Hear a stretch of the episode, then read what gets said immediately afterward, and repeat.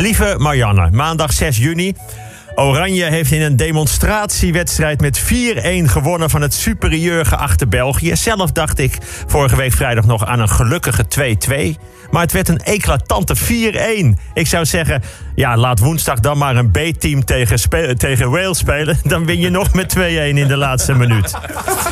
Rafael Na- Nadal. Ik herhaal, Rafael Nadal, volgens Klaas een beetje over zijn hoogtepunt heen.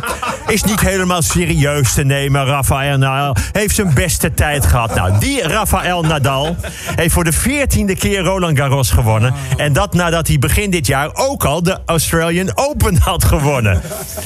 Hij staat nu op 22 Grand Slam overwinningen. Dat is 22 meer dan ongeveer 3,5 miljard andere mannen, waaronder Klaas. het is een wonder dat hij kon spelen, want zijn voeten zijn totaal kapot. Maar met een paar injecties heeft hij het gered. Het sterk spul zit er in die injecties. De dokter van Nadal heet trouwens Panoramix. En zijn praktijk zit in Frankrijk in een klein Gallisch dorpje. Ik leg twee berichten naast elkaar. Eerste Pinksterdag was de natste ooit gemeten in de beeld. En bioscopen hebben op Eerste Pinksterdag een record aantal bezoekers getrokken. Zoals een woordvoerder van de bioscoop Brands prima de berichten aan elkaar kon verbinden. Lang leven het kut weer op een vrije dag. Dinsdag 7 juni, het was dus Pinksteren. En het was de eerste maandag van de maand. Maar omdat het tweede Pinksterdank was, kwam er geen alarm om 12 uur. Ja, dat weet de vijand dus nu ook. Als je ongehoord wil aanvallen, dan moet je dat doen op tweede Pinksterdag. Het blijft natuurlijk ook best opvallend dat er een tweede Pinksterdag is. Net als een tweede paasdag en een tweede kerstdag. Ik dacht dat je gisteren jarig was. Ja, maar het is vandaag mijn tweede verjaardag. Ben je gisteren getrouwd? Ja, maar vandaag ook.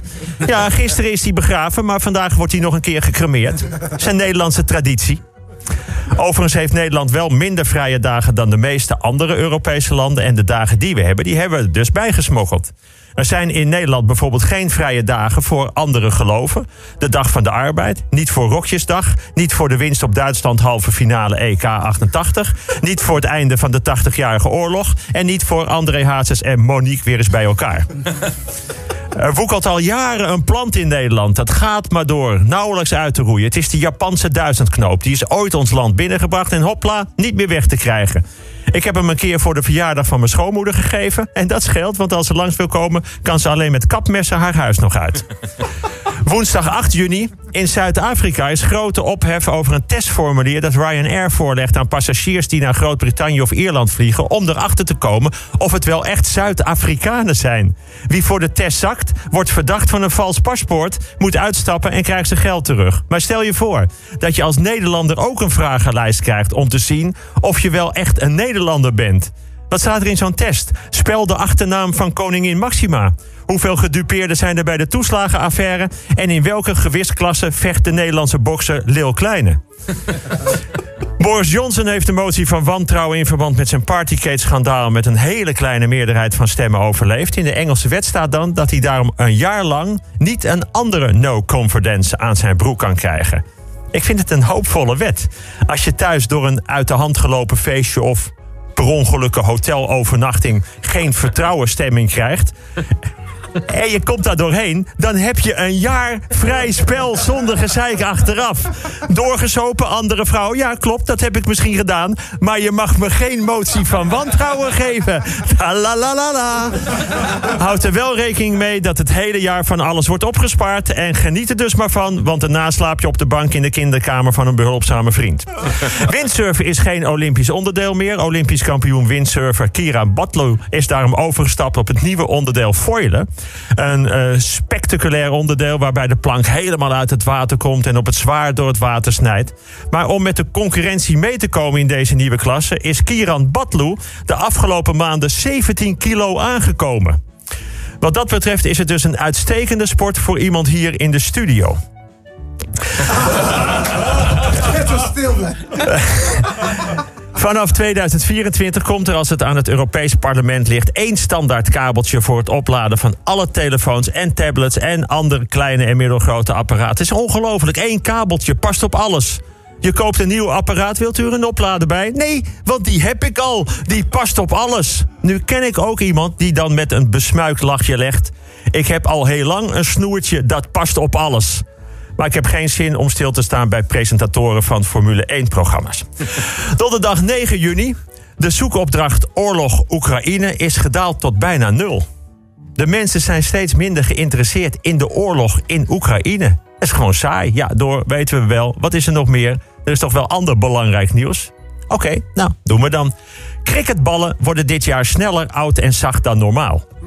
Dat is een probleem voor de zogenaamde draaiwerpers. Ja, jullie waren niet meer geïnteresseerd in Oekraïne. Dan krijg je dit. Het is wel bijzonder nieuws hoor. Het leer van de cricketbal is afkomstig van de rug van de koe. Hoe komt het nu dat die ballen slechter zijn? Nou, volgens een gespecialiseerde Britse Indiër kan het komen omdat de cricketballenkoeien mogelijk een ander dieet hebben gehad. Door een gebrek aan seizoensarbeiders, door de nieuwe regels van de Brexit. Dus als je met voetbal een bal drie meter over en zes meter naast schiet... kun je gewoon zeggen, ja, ik weet ook niet wat die koe gegeten heeft. Of je mompelt typisch weer die kut brexit. Ja, jullie zijn niet geïnteresseerd in nieuws over Oekraïne. Doen we ander nieuws. De oorkip die wij kennen is nog niet zo oud. Het meest veelzijdige stukje vlees zoals wij het kennen... is pas 3200 jaar geleden tam gemaakt. Daarvoor had je alleen de wilde kip. Nou, dat was een monsterlijk beest. Die at alleen mensenboutjes, mensendijtjes... en af en toe een grote portie Mac Sapiens. Oranje heeft met 11 andere spelers in de basis met 2-1 gewonnen van Wales. Wales dacht in de 90ste minuut nog gelijk te hebben gespeeld. Maar het was echt een kwestie van Wales nietes. Want Wout Weghorst die kopte in de 92ste minuut te winnen erin. Oranje staat nu eerste in de pool van de Nation League. En dat is belangrijk, want als je die pool wint van de Nation League... dan dan, uh, ja, ja, dan heb je die pool niet verloren. En, en dan krijg je een. Uh, ja, dan, ja, ja, ik hoef toch niet het belang uit te leggen van de Nations League. Dat is gewoon super. Uh, nou, dat is. Nou. Ja, nou oké. Oranje heeft dus gewonnen met 2-1. En Oranje wint zaterdag ook met 2-1 van Polen. Vrijdag 10 juni. Ja, Oekraïne. Ja, het is in allerlei opzichten is het volgende nieuws ja, veel kleiner dan Oekraïne. Klopt. Dat zit toch al een week in mijn hoofd. Ik fiets door de stad en, en kinderen, kinderen die spelen op straat. En als ze dat niet doen, dan, dan zouden ze dat moeten doen. Want als je speelt, dan ben je vrij. Als je speelt, dan ben je veilig. Spelen, is altijd fijn. Want dan mag je zelf weten wie je wil zijn. Uh, nou, stel je, je bent negen, je bent Gino en je stapt op een step en je stept op een step en je stept op je step als Superman of Spider-Man. Je stept op je step als een zelfbedacht beschermer van de rest. Want spelen, spelen is leuk. Als je kan spelen, dan moet je meedoen. Bij spelen is meedoen echt belangrijker dan winnen. En wij houden allemaal van spelen. Weet je wie het meest van spelen houden? Kinderen. En die doen het het allerliefst de hele tijd. Maar daarom is het ook zo onvoorstelbaar als iemand daar zomaar voor goed een eind aan kan maken. Iemand die een ander nooit meer laat spelen. Dat een, dat een kind, ja, dat je. Hoe droog je de tranen van die vader of moeder? Van die zus, die broer, de vriendjes in de klas? En hoe zeggen we tegen andere kinderen toch weer: ga lekker buiten spelen? Ga nou maar. Je hoeft nergens bang voor te zijn. Ja, natuurlijk moeten we dat blijven zeggen. En wel zo vaak mogelijk. Ga tof spelen. Zo'n jongetje, die blijft altijd de superman op een step. Die blijft voor altijd een spelend kind. Hij blijft voor altijd het mooiste wat er is. Maar hoe droog je tranen van een vader en een moeder? Van een zus, van een broer, van de vriendjes in de klas. En stel je voor dat mijn kind. Daar zit ik dus de hele week aan te denken. En ik heb van mijn vader en moeder geleerd om nooit te vloeken. Vloeken, dat doe je alleen als je je totaal machteloos voelt. Godverdomme. Ja, dit laat toch zien dat we met z'n allen nog twee keer zo lief moeten zijn. En dat we moeten spelen. Altijd spelen. Want bij spelen sta je altijd weer op.